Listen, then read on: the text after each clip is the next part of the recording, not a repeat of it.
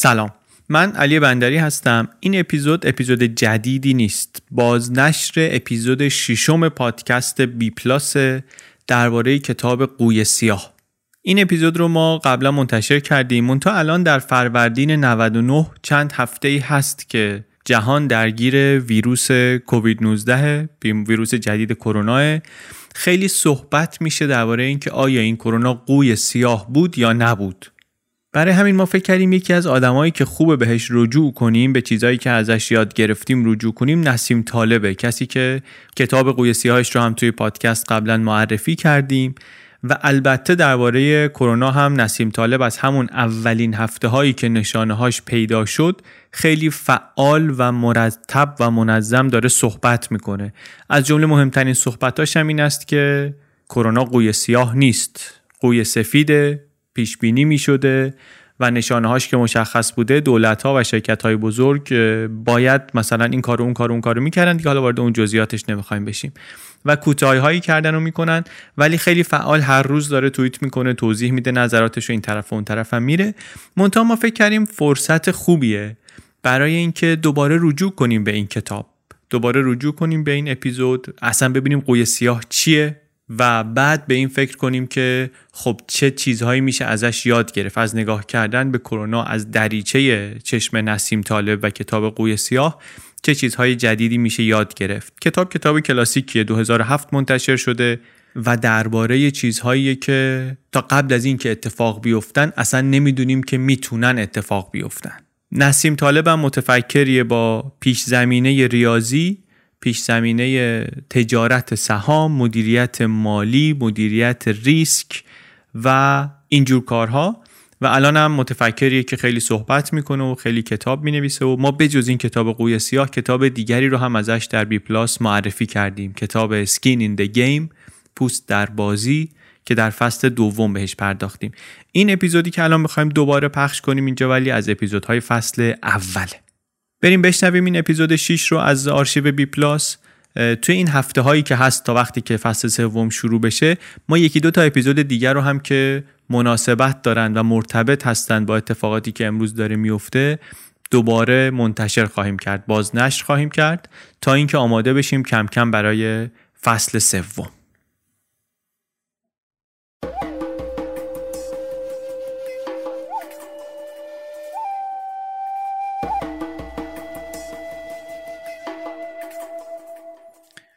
سلام. این اپیزود ششم پادکست بی پلاسه و در تیر 97 منتشر میشه. بی پلاس پادکستیه که در هر اپیزودش من علی بندری یک کتاب غیر داستانی رو به صورت خلاصه برای شما تعریف می‌کنم. یعنی ما میایم مغز کتاب و حرف اصلی نویسنده کتاب و اینجا خلاصش رو میگیم که اونایی که کتاب می‌خونن یه دید معقولی داشته باشن از اینکه این کتاب چی بهشون میده. اونایی هم که کتاب نمی‌خونن بتونن اینجوری حداقل برداشت ما رو از اصل اون چیزی که نویسنده برای گفتنش رفته کتاب نوشته دریافت کنن. دو هفته یه بار چهارشنبه ها منتشر میشه بی پلاس فصل اولش 16 اپیزود داره و لیست کتاب هایی رو که در فصل اول میریم سراغشون همین الان در bpluspodcast.com می‌تونید ببینید. همچنین راه های مختلف شنیدن پادکست رو از جمله اسپاتیفای رو لینکش رو اونجا گذاشتیم. اسپاتیفای تازه اضافه شده یه هفته بیشتر نیست. که بی پلاس رو میشه در اسپاتیفای شنید. برای پیدا کردنش هم یه جور عجیب غریبیه search بکنید بی پلاس و اینا پیدا نمی‌کنه. باید که اسم حقیر رو search کنید. علی بندری به انگلیسی search کنید. پیدا میشه. توی سایت به جز اینها توضیحاتی هم درباره پشتیبانی از پادکست گذاشتیم که می‌تونید برید و بخونید و اگر خواستید دنبال کنید. بریم سراغ کار خودمون.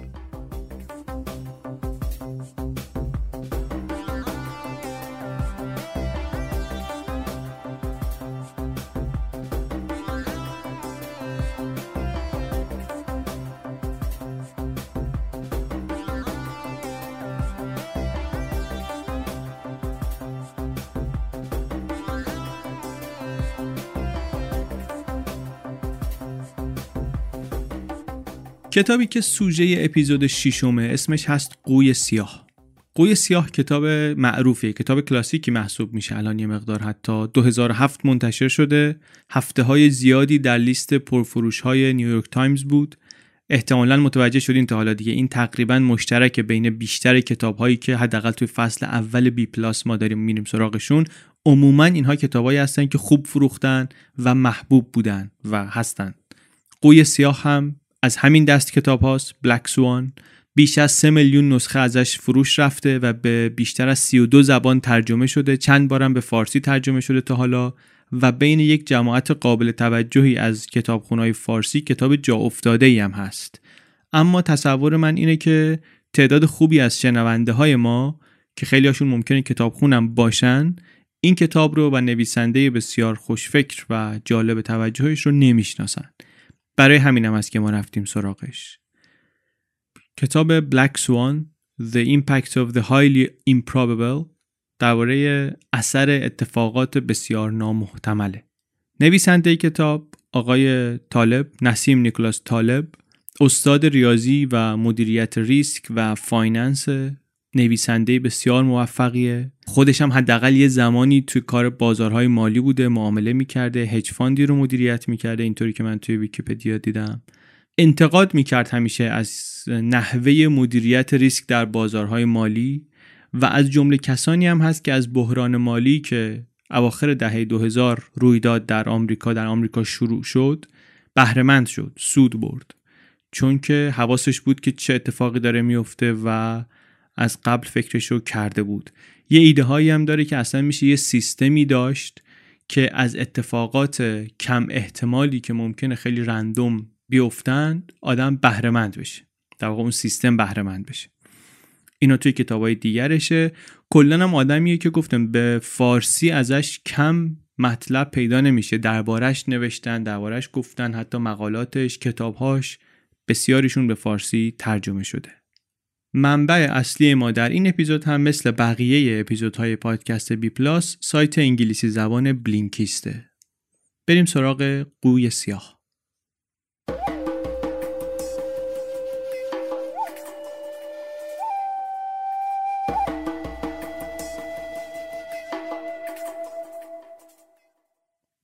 قوی سیاه چیه؟ قوی سیاه اصطلاحی که همین آقای نویسنده نسیم نیکولاس طالب وضع کرده. اینا یه رویدادهایی هستن که ما فکر می‌کنیم کلا امکان نداره اتفاق بیفتن ولی میفتن به اینا میگیم قوی سیاه. حالا چراشو میگیم چرا بهشون میگه قوی سیاه؟ ما انسان یه کاری رو خوب بلدیم خیلی خوب بلدیم. اینکه محرک ها رو از محیطمون بگیریم و تبدیلشون کنیم به اطلاعات به درد بخور. این اون استعداد و اون مهارتی که کمک کرده ما روش های علمی درست کنیم درباره طبیعت وجود فلسفه پردازی کنیم یا مدلای پیچیده ریاضی درست کنیم. در همه این مثالا کاری که ما می‌کنیم چیه؟ اینی که یک چیزی رو در فضای اطرافمون می‌بینیم اونو می‌گیریم تبدیلش می‌کنیم به یک داده ای که به دردمون بخوره. این کارو می‌تونیم بکنیم خوبم می‌تونیم بکنیم ولی یه سری اشکالاتی توش داریم. یه سری اشکالات بنیادی داریم. مثلا اینکه ذهن ما درباره این دنیا بسته است محدوده. عادتمون اینه که به محض اینکه فکر می‌کنیم سر در آوردیم که دنیا چطور کار می‌کنه میچسبیم به همون ایده ای که پیدا کردیم و سخت عوضش می‌کنیم. یه رفتار عجیبی هم هستین دیگه چون علم و دانش ما داره مدام زیاد میشه. داریم تکامل پیدا می‌کنیم از این نظر. همین دیویس سال پیش مثلا دانشمندان و پزشکان زمان خیلی مطمئن بودن به داروهایی که تجویز می‌کردن خیلی مطمئن بودن به دانش پزشکیشون. ولی الان بر ما هم دانششون خیلی وقتا خنده داره هم ادعاشون مزهکه هم اطمینانشون به اون دانش غلط خیلی عجیبه. فکر کن بریم مثلا دکتر علائم سرماخوردگی بهش بگیم بعد بهت نسخه ماروزالو بده. عجیبه دیگه. ولی خود سطح علم و دانش زمان نه چندان درازی قدیم همین بوده. گرفتاری حالا اینه که این تعصبی که روی این باورها داریم ما رو نسبت به هر چیزی که خارج از این الگوها و پارادایم هایی باشه که قبلا پذیرفتیم کور می‌کنه نمیبینیمش. مثلا اگه شما ندونید چیزی به اسم میکروب وجود داره طبیعتا نمی‌تونی بفهمید دارو چیه. شما ممکنه بتونی مثلا درباره مریضی یک توضیحاتی بدی که حالا خیلی پرتم نباشه ولی تو این سری اطلاعات مهم و حیاتی رو نداری توضیحاتت لنگ پاش ناقصه. این تعصب های فکری ممکنه که یک قافلگیری های بزرگی برای ما ایجاد کنن. بعضی وقتا اتفاق ها ما رو قافلگیر می‌کنن نه به خاطر اینکه خود اتفاق خیلی رندوم بوده بلکه به این خاطر که چشمانداز ما محدود بوده. این قافلگیری ها رو بهش میگیم بلک سوان قوی سیاه. این قوی سیاه که موضوع این کتابه این پدیده که فهمیدنش می‌تونه باعث بشه که ما در نگاهمون به جهان تجدید نظر کنیم. چرا میگه قوی سیاه به این پدیده؟ قبل از اینکه اولین قوی سیاه دیده بشه مردم خیال می‌کردن قو فقط سفید میشه. برای همین همه تصاویر همه تصورات از قو سفید بود. سفیدی یک بخش جدا نشدنی قو بودن بود. اون وقت وقتی که اولین قوی سیاه و نفر دید درک از قو کلا عوض شد. این پدیده بلک سوان که این کتاب برای ما توضیحش میده ممکنه بدیهی باشه. مثل همین مثال ساده. همه قوها سفید نیستن. ولی ممکن هم هست که خانمان برانداز باشه یه جاهایی. ممکنه که باعث بشه همین پدیده قوی سیاه یا آدمایی همه چیزشون رو به خاطر سقوط بازار سهام از دست بدن. خیلی از اون اتفاقات رو میشه با همین پدیده توضیح داد.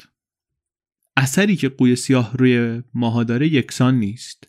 بعضیا خیلی متأثر میشن و بعضیا تقریبا هیچ. اینکه قدرت تأثیرش روی شما چقدره بستگی به این داره که شما چقدر به اطلاعات مرتبط دسترسی داشته باشی. هر چقدر شما اطلاعاتت بیشتر باشه احتمال اینکه گرفتار قوی سیاه بشی کمتره. هرچی تعطیل تر باشی احتمال ضربه خوردنت بیشتره. چطوری؟ اینطوری. فکر کن مثلا شما داری روی اسب مورد علاقت شرط میبندی. اسمش راکت سابقش خیلی خوبه خیلی خوشقواره است سوارکارش هم ماهره رقباش هم ضعیفن. واسه همین شما میری هر چی داری می‌ذاری روی بردن راکت. تپانچه شلیک میشه راکت نه تنها جلو نمی‌زنه بلکه اصلا دو قدم از گیت میاد جلوتر یهو دراز می‌کشه رو زمین. چی شد؟ قوی سیاه شد. با توجه به اطلاعاتی که شما داشتی راکت برنده بود. شرطی که شما بستی شرط خیلی خوب و مطمئنی بود با توجه به اطلاعاتی که داشتی. اما همچی که مسابقه شروع شد شما همه چی رو باختی. شما باختی. همه این وسط ضرر نکردن. مثلا صاحب راکت اتفاقا کلی پول به جیب زد. به خاطر اینکه علیه اسب خودش شرط بسته بود. چون اطلاعات اضافه داشت که شما نداشتی. می‌دونست که راکت می‌خواد به نشانه اعتراض به بدرفتاری با حیوانها اعتصاب کنه و مسابقه نده. همون یه ریز اطلاعات اضافه باعث شد که ایشون از ضربه قوی سیاه در امان بمونه و شما متضرر بشید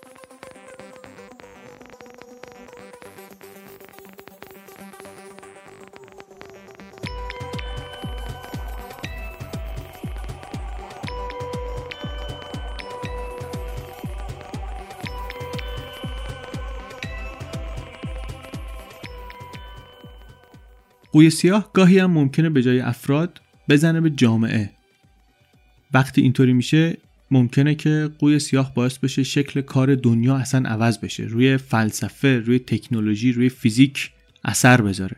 مثلا وقتی کوپرنیک گفت زمین مرکز دنیا نیست عواقبش مهیب بود.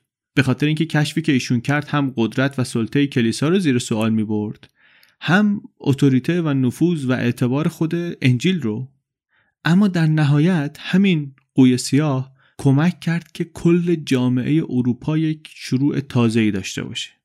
پدیده قوی سیاه ممکنه وقتی که به جامعه می‌زنه شکل کار دنیا رو عوض کنه. انسان هرچند باهوشترین حیوانیه که روی زمین هست اما های فکری غلطی ما هنوز داریم که خیلی مونده بتونیم از شرشون خلاص شیم. مثلا اینکه بر اساس اون چیزهایی که درباره گذشته می‌دونیم آینده رو پیش بینی می‌کنیم. این خیلی اشتباهه. اتفاقا در اغلب موارد گذشته نشانگر خوبی از اون چیزی که در آینده روی میده نیست. کلی فاکتورهای ناشناخته هست که می‌تونه این داستانی رو که ما داریم تعریف می‌کنیم و آینده رو پیوند میده به گذشته و می‌کنه ادامه منطقی گذشته اینو می‌تونه تغییرش بده و باعث بشه که اصلا از یه جای کلا غلطی سر در بیاری اگه شما اون مسیر رو دنبال کنی. مثلا شما فکر کن یک گوسفندی هستی بلا نسبت در مزرعه زندگی می‌کنی صاحبی مهربان هر روز بهت غذا میده می‌برد چرا مواظبت جای گرم و نرم و همه چی مرتب. شما بر اساس این گذشته پیش بینی آینده رو می‌کنی و دلیلی نمی‌بینی که فکر کنی فردا اتفاقی میفته که با همه روزهای گذشته فرق می‌کنه. نه فردا هم مثل امروز امروز هم مثل دیروز. ولی فردا چی؟ عید قربونه و سر از بدنت جدا میشه و تیکه تیکت می‌کنن و میکشنت به سیخ میفرستنت رو آتیش همونایی که این همه مدت مواظبت بودن و آب و دونت دادن. شما رو میل می‌کنن با لذت و ولع. پس اینکه فکر کنیم ما می‌تونیم آینده رو بر اساس گذشته پیش بینی کنیم ممکنه واقعا یه وقتایی نتایج خیلی وخیمی داشته باشه حتی. یک خطای دیگری که تجربه می‌کنیم خیلی وقتا خطای بایاس تایید confirmation بایاس این توضیحش اینه که ما معمولا برای اون چیزهایی که قبلا به نتیجه رسیدیم درستن دنبال شاهد و مدرک داریم میگردیم. و اگر یک شواهدی پیدا کنیم علیه باورهای اولیمون معمولا ترجیح میدیم نادیدش بگیریم. چون تصمیممون رو قبلا گرفتیم. الان فقط داریم دنبال این میگردیم که یه شواهدی پیدا کنیم همون تصمیم قبلیه رو تایید کنه. این کانفرمیشن بایاسه وقتی مثلا به شاهد و مثالی برمیخوریم که متناقض با اون باور اولیه نمیپذیریمش. بعیده که بریم بررسیش کنیم. حتی میریم سراغ منابع جایگزین. که اهمیت این شاهد رو ببریم زیر سوال. مثلا اگر شما اعتقاد قوی داشته باشی که تغییرات آب و هوایی توته است. اینا حرف مفته و واقعیت نداره. اینا از خودشون در آوردن. کلایمت چنج و این حرفا اصلا حرف باطله. بعد بری یه مستندی ببینی اسمش هست شواهد انکارناپذیر تغییرات آب و هوایی. شما احتمالا خیلی عصبانی میشی. میگه آقا دوباره این چرت و پرتا رو نشون میدن و این حرفا. بعد میری سراغ گوگل. اگر بخوای اونجا بری روی موضوع تحقیق کنی مثلا دوتا search بکنی احتمالا چیزی که دنبالش میگردی اینه که فریبی به عنوان تغییرات آب و هوایی. دروغ تغییرات آب و هوایی. نه مثلا یه چیزی تو مایه های شواهدی علیه تغییرات آب و هوایی. شما میری گوگل می‌کنی که اون چیزی رو که فکر می‌کنی تاییدیش رو بگیری. اینو می‌خوای گوگل. این دوتا خطا خطای پیشبینی آینده بر اساس گذشته و خطای کانفرمیشن بایاس بایاس تایید. اینها دوتا مشکل غیر علمی هستن و اینطوری که معلومه ما خیلی ازشون خلاصی نداریم. مثلا انگار تو خونمونه این دوتا خطا ذاتی در فکر کردن ما.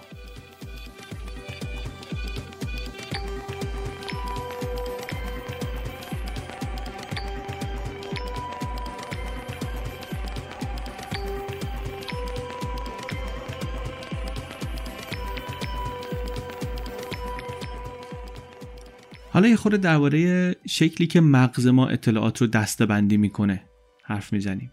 چون ادعای نویسنده اینه که این شکل دستبندی باعث میشه که پیشبینی آینده برای ما مشکل باشه. در طول فرایند تکامل مغز انسان یک راههایی درست کرده واسه دستبندی اطلاعات که این راه خیلی خوب بودن برای جان به در بردن در طبیعت وحشی خیلی لازم بودن. مثلا وقتی که می‌خواستیم خیلی سریع درباره اطرافمون چیزی یاد بگیریم خطرهایی که دور اون هستن رو شناسایی کنیم مثل اطلاعاتی جمع کنیم یه حرکتی بکنیم که نخورنمون. خیلی خوب بوده این روش دستبندی. اما برای محیط زندگی امروز ما که خیلی پیچیده تره افتضاحن واقعا. چیه این روش هایی که مغز ما داره برای دستبندی؟ مثلا یک اتفاقی که میفته خطای روایت نراتیو فلسی این مال وقتایی که ما یه روایت خطی درست می‌کنیم برای اینکه وضعیتمون رو توضیح بدیم. چرا این کارو می‌کنیم؟ چون اطلاعاتی که ما در معرضش هستیم خیلی زیادتر از اینه که بتونیم همشو بفهمیم. بر همین مغز میاد فقط اون داده هایی رو انتخاب می‌کنه که فکر می‌کنه مهم هستن. مثلا شما احتمالا یادته که امروز صبحانه چی خوردی؟ ولی خیلی بعیده که رنگ کفش همه آدمایی که صبح تو مترو دیدی یادت مونده باشه. با اینکه هر دو اینا اطلاعات ورودی مغزه. ولی مغزت آمده چون اطلاعاتش خیلی زیاده انتخاب کردی که کدومو نگه داره کدومو بریزه دور. برای اینکه این تیکه تیکه اطلاعات ذخیره شده رو معنی دار کنیم مغز میاد به اینها یک روایت منسجم میده. یه داستان درست می‌کنیم. داستانی که سیر منطقی داشته باشه. مثلا وقتی شما درباره زندگیتون فکر می‌کنید احتمالا چند تا رویداد رو به عنوان رویداد مهم و معنیدار زندگی یادتون میاد؟ و اینا رو یه جوری تعریف می‌کنین که توضیح بده که چطور اینها یه کاری کردن که شما آدمی بشید که الان هستید. مثلا میگید که من آره عشق موزیکم به خاطر اینکه مامانم هر شب برای ما آهنگای بیتلز میخونده. این جور روایت ها روایت هایی که مغز ما می‌سازه. اما ساختن این روایت ها راه خوبی برای شناختن جهان نیست واقعا. به خاطر اینکه این روایت ما چطوری درست می‌کنیم؟ صرفا با نگاه به گذشته. در درست کردن این روایت ها ما بی نهایت توضیحی رو که برای هر کدوم از این رویدادها وجود داره اصلا در نظر نمی‌گیریم. در حالی که حقیقت اینه که یک داده خیلی کوچیک و ظاهرا بی اهمیت ممکنه که عواقب مهم و غیر قابل پیش بینی داشته باشه در بقیه اتفاقات. اثر پروانه رو شنیدیم خیلی آمون تعریفش رو. یک پروانه در هند بالهاشو به هم می‌زنه و این ممکنه باعث بشه یک ماه بعد در نیویورک طوفان بشه. اگر ما بیایم زنجیره علت و معلولی حوادث رو مرحله به مرحله از اول تا آخر بنویسیم ممکنه بتونیم رابطه این رویدادها رو خیلی دقیق و شفاف ببینیم. ولی معمولا چون ما فقط خروجی رو می‌بینیم مثلا اینجا فقط طوفان نیویورک رو می‌بینیم کاری از دست ما بر نمیاد. راهی نداریم که قدم به قدم بیایم عقب تا برسیم به به هم خوردن بال پروانه. مگه اینکه بریم ببینیم کدوم پدیده همزمان با این طوفان نیویورک هست که احتمالا می‌تونسته مثلا روش تاثیر گذاشته باشه. روش های زیادی درست کردیم در طول فرایند تکامل. برای دستبندی کردن اطلاعات برای اینکه بتونیم سر در بیاریم در دنیا چه خبره. اما متاسفانه در تشخیص بعضی از انواع داده ها خیلی زرنگ نیستیم. خیلی تیز نیستیم. مثلا داده scalable و non-scalable رو نمی‌تونیم تشخیص بدیم. scalable information و non-scalable information مقیاس پذیر و مقیاس ناپذیر. اینا رو نمی‌تونیم تشخیص بدیم. فرق اطلاعات مقیاس پذیر و مقیاس ناپذیر خیلی اساسی و مهمه. اطلاعات مقیاس ناپذیر مثل قد مثل وزن اینا یه حد بالا و پایین آماری دارن. یعنی وزن ما نان اسکیلبله به خاطر اینکه یه محدودیت فیزیکی هست. از یه حدی سنگینتر نمی‌تونه باشه. آدم ممکنه مثلا 500 کیلو باشه حالا ولی غیر ممکنه یه کسی 50 هزار کیلو بشه برای این اطلاعات نان اسکیلبل چون محدودیتی در مشخصاتشون وجود داره ما ممکنه بتونیم یه حدسایی درباره میانگینشون بزنیم. ممکنه بتونیم یه حدسای معقولی بزنیم. اما وقتی داریم درباره چیزای غیر فیزیکی حرف می‌زنیم چیزای انتزاعی مثل مثلا توزیع ثروت یا فروش یک آلبوم موسیقی اینا scalable ن. شما اگر موزیک رو مثلا الان روی iTunes بفروشی یا اونطوری که ما این پادکست رو داریم میفروشیم رو اینترنت بفروشی هیچ محدودیتی برای تعداد کل فروشی که شما می‌تونید داشته باشید وجود نداره. چون محدودیت فیزیکی سر راه شما نیست. پول رو هم که آنلاین دارن پرداخت می‌کنن. پس در تئوری شما واقعا می‌تونید یک تریلیون فروش داشته باشی. این خیلی فرق می‌کنه با کمیتی مثل وزن. اگر بخوایم تصویر دقیقی از دنیا داشته باشیم لازمه که واقعا بتونیم بین scalable information و non scalable information تمایز قائل بشیم و فرقشون رو خوب بفهمیم و بدونیم که چی scalable چی scalable نیست.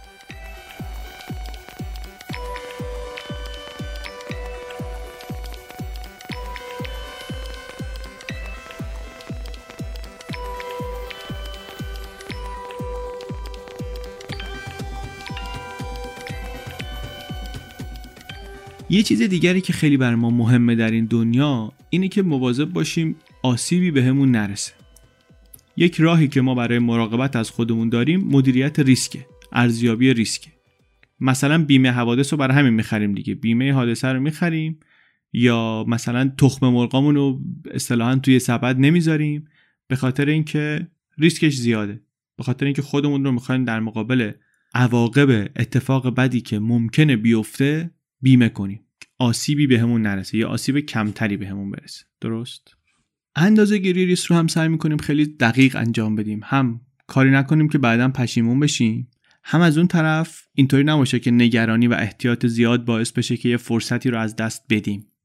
کاری که می‌کنیم اینه که ریسکا رو میایم ارزیابی می‌کنیم. خطر احتمالی رو ارزیابی می‌کنیم. احتمالش رو هم تخمین می‌زنیم که مثلا این محتمله که اتفاق بیفته یا ممکنه که اتفاق بیفته یا بعیده که اتفاق بیفته یا هرچی. و بعد نتیجهش رو می‌بینیم. نتیجه حاصل ضرب اینا رو مثلا می‌بینیم. مثلا فرض کن شما دنبال خرید بیمه ای می‌خوای چیزی بخری که در برابر بدترین اتفاق ممکن ازت محافظت کنه. از اون طرف پول دور ریختن هم نباشه. باید چیکار کنی؟ باید احتمال خطراتی که تهدیدت می‌کنن رو اندازه بگیری. یا احتمال مریضی هایی که ممکنه بگیری رو اندازه بگیری. عواقبی که ممکنه برات داشته باشند رو در نظر بگیری و بعد به اون فکر کنی بعد بر اساس اون یک تصمیم آگاهانه بگیری. خبر بعد اینه که ما معمولا خیلی خودمون رو دسته بالا می‌گیریم. خیلی مطمئنیم که حواسمون به همه خطرهایی که باید خودمون رو در مقابلش محافظت می‌کنیم بوده. به این میگن خطای ludic fallacy اصطلاحی که این نویسنده خودش درست کرده آقای نیکولاس طالب خودش درست کرده. میگه ما ریسکو همونطوری باش برخورد می‌کنیم که با بازی برخورد می‌کنیم. انگار یه جور بازیه که قوانینش از قبل معلومه یه احتمالاتی توش هست که ما خوب دربارهشون می‌دونیم و حتی می‌تونیم دربارهشون تصمیم گیری کنیم قبل از اینکه بازی رو شروع کنیم. اما با ریسک مثل بازی برخورد کردن خودش یه کار خیلی ریسکیه. مثلا قمارخونه کازینو دوست داره بیشترین پولی رو که می‌تونه در بیاره. ها؟ واسه همین کلی سیستم امنیتی دقیق دارن کازینوها که نذارن بازیکنها پشت سر هم زیاد ببرن. اما این طرز فکرشون بر اساس این خطاست بر اساس این لوریک فلسیه بزرگترین تهدید علیه کازینوها قماربازای خوششانس یا دزدا نیستن. ممکنه بزرگترین تهدید علیه کازینو تهدید گروگانگیری باشه. یا آدمی بخواد بیاد بچه حساب کازینو رو بدزده یا یه کارمندی که یادش بره صورتهای مالی رو به موقع بفرسته اداره مالیات. بزرگترین تهدید علیه کازینو ممکنه کلا غیر قابل پیش بینی باشه. مهم نیست شما چقدر دقت کنی چقدر هزینه کنی چقدر تلاش کنی حواستو جمع کنی. ریسک رو هیچ وقت دقیق نمیشه ارزیابی کرد به خاطر طبیعتش. این ذات ریسک. خودمون رو نباید گول بزنیم که ما به ریسک ها تسلط داریم. نداریم.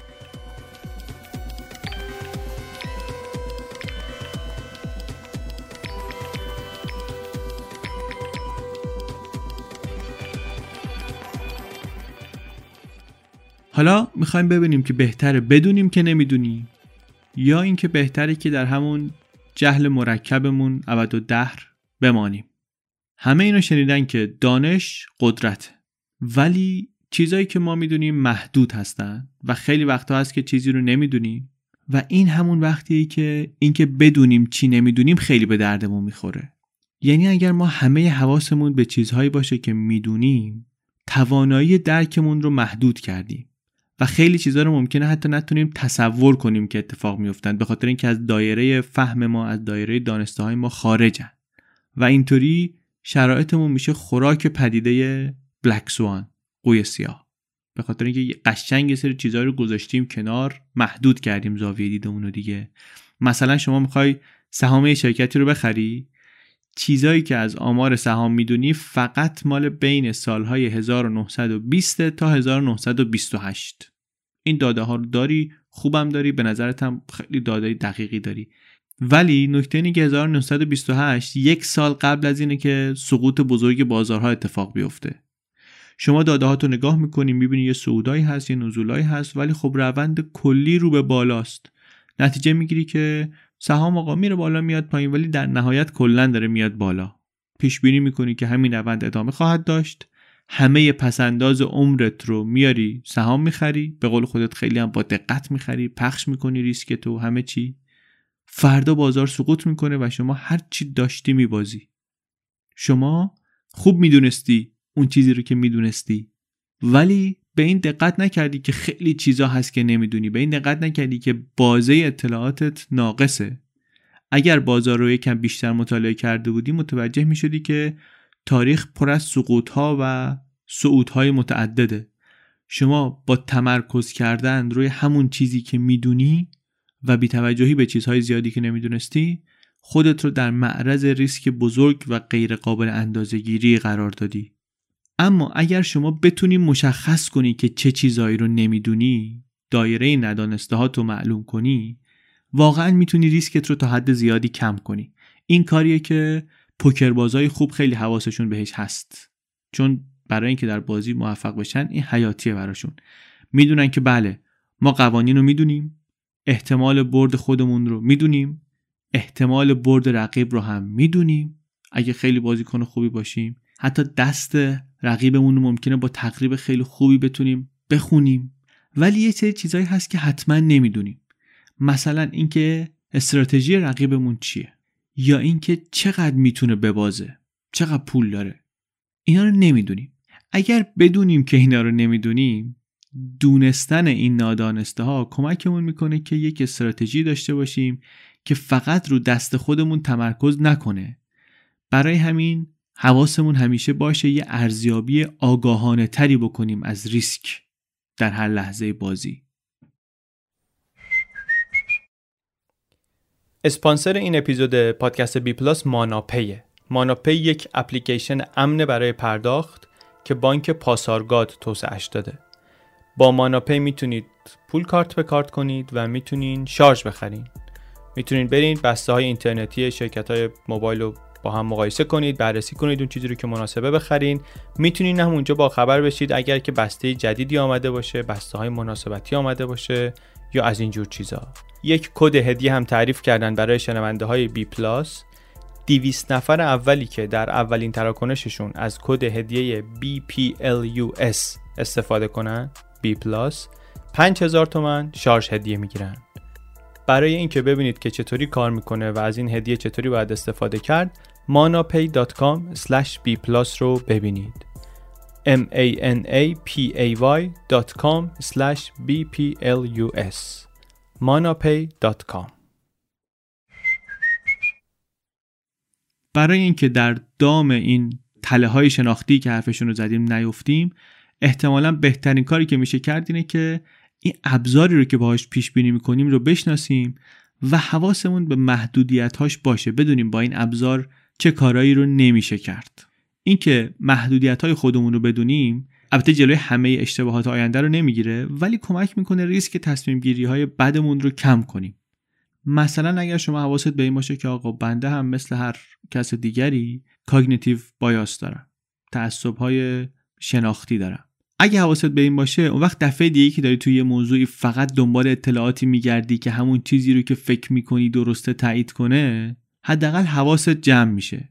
یا مثلا اگر بدونی که ما آدما عادت داریم اطلاعات رو در قالب روایت های مرتب میچینیم و این طرز برخورد با اطلاعات پیچیدگی های این دنیا رو زیادی ساده می‌کنه اون وقت ممکنه در مواجهه با یه موضوعی که اون روایت زیادی ساده رو دارن بهت ارائه میدن توش شک کنی یه خورده بری دنبال اطلاعات تکمیلی بری دنبال اینکه یک تصویر کاملتری از اوضاع درست کنی برای خودت اون وقت نتیجه بگیری.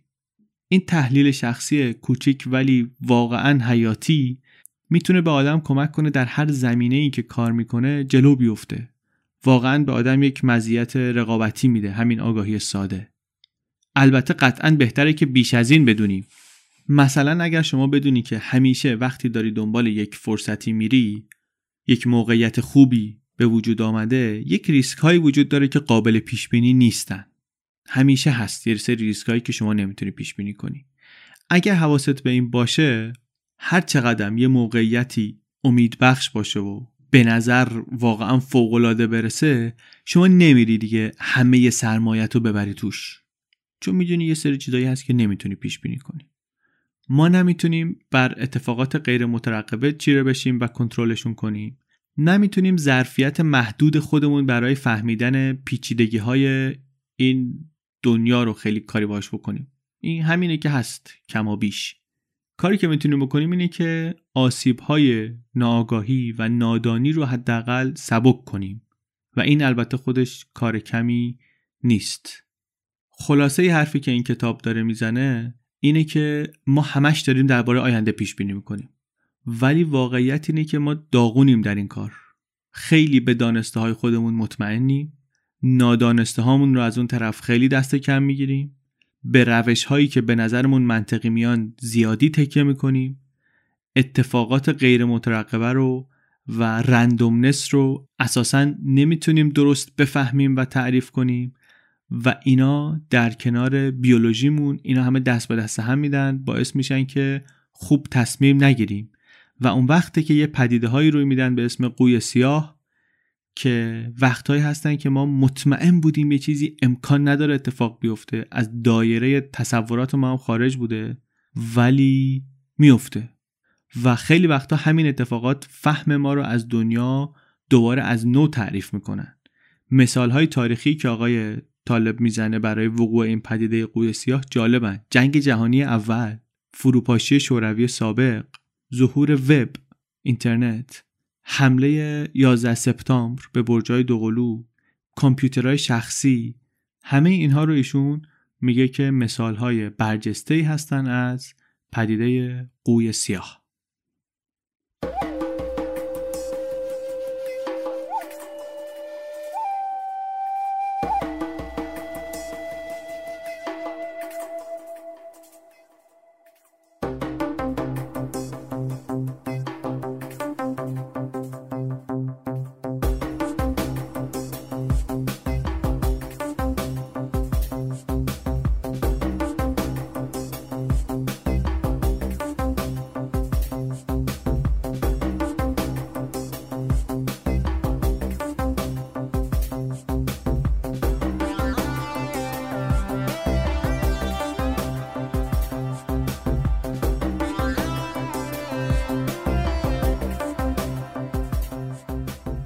چیزی که شنیدین اپیزود ششم پادکست بی پلاس بود.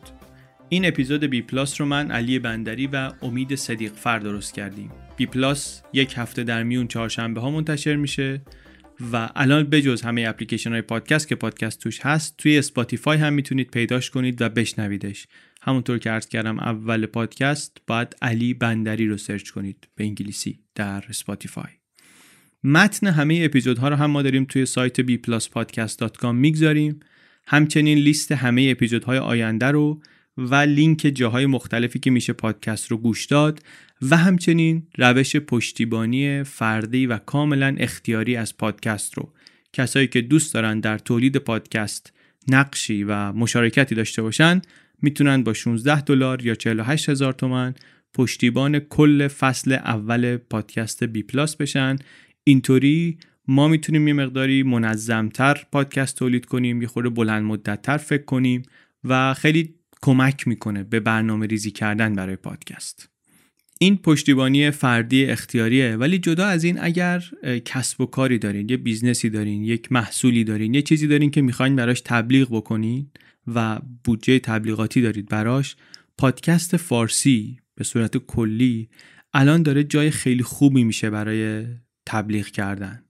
برندی که الان جدی وارد تبلیغ پادکستی بشه و یه خورده نگاهش هم خیلی کوتاه مدت نباشه می‌تونه اگر محصولش و کیفیتش مناسب باشه طبیعتا در دراز مدت بهره برداری خیلی خوبی بکنه. تجربه نمونه های بسیار موفقش توی پادکست های انگلیسی زیاده و معروفه. اگر چند تا پادکست انگلیسی گوش داده باشید می‌شناسید این برندهایی رو که از اول پیدایش پادکست انگلیسی شروع کردن تبلیغ کردن و اسمشون گره خورد به پادکست های با کیفیت و خب خیلی منتفع شدن. این یک یادآوری بود که پادکست فارسی الان توی یک مرحله که اگر که تبلیغ کننده ها بیان سراغش واقعا هم برای اونا خیلی خوب میشه به خاطر اینکه در نقطه خوبی سوار قطار میشن. و اسمشون کنار برندهای با کیفیتی میاد و همه چی و همه چی. همین که برای خود دنیای پادکست فارسی خوبه چون تضمین کننده این میشه که شما محتوای خوب تولید کنی می‌تونی ادامه بدی به خاطر اینکه جریان مالی برقرار میشه و این خیلی انگیزه بخشه برای خیلی ها و این قطعا همه ازش بهره مند میشیم. چون پادکست خوب میاد و گوش می‌کنیم و لذتشو می‌بریم. پادکست بی پلاس رو شنیدید. پایه اصلی اپیزودهای بی پلاس خلاصه های سایت Blinkist هستند. توی سایت ما می‌تونید لینک و توضیحات Blinkist رو هم پیدا کنید. از اونجا می‌تونید برید subscribe کنید عضو Blinkist بشید. یه اپلیکیشنه که خلاصه انگلیسی کتاب ها رو میده. ممنونیم از کسایی که پادکست رو به دیگران معرفی می‌کنن. ممنونیم از ماناپی اسپانسر این اپیزود. از حسین نجفی که موزیک intro ی بی پلاس رو ساخته. و از مهران بلحسنی طراح پوسترها و وبسایت بی پلاس. بی پلاس پادکستی از چنل بی پادکست.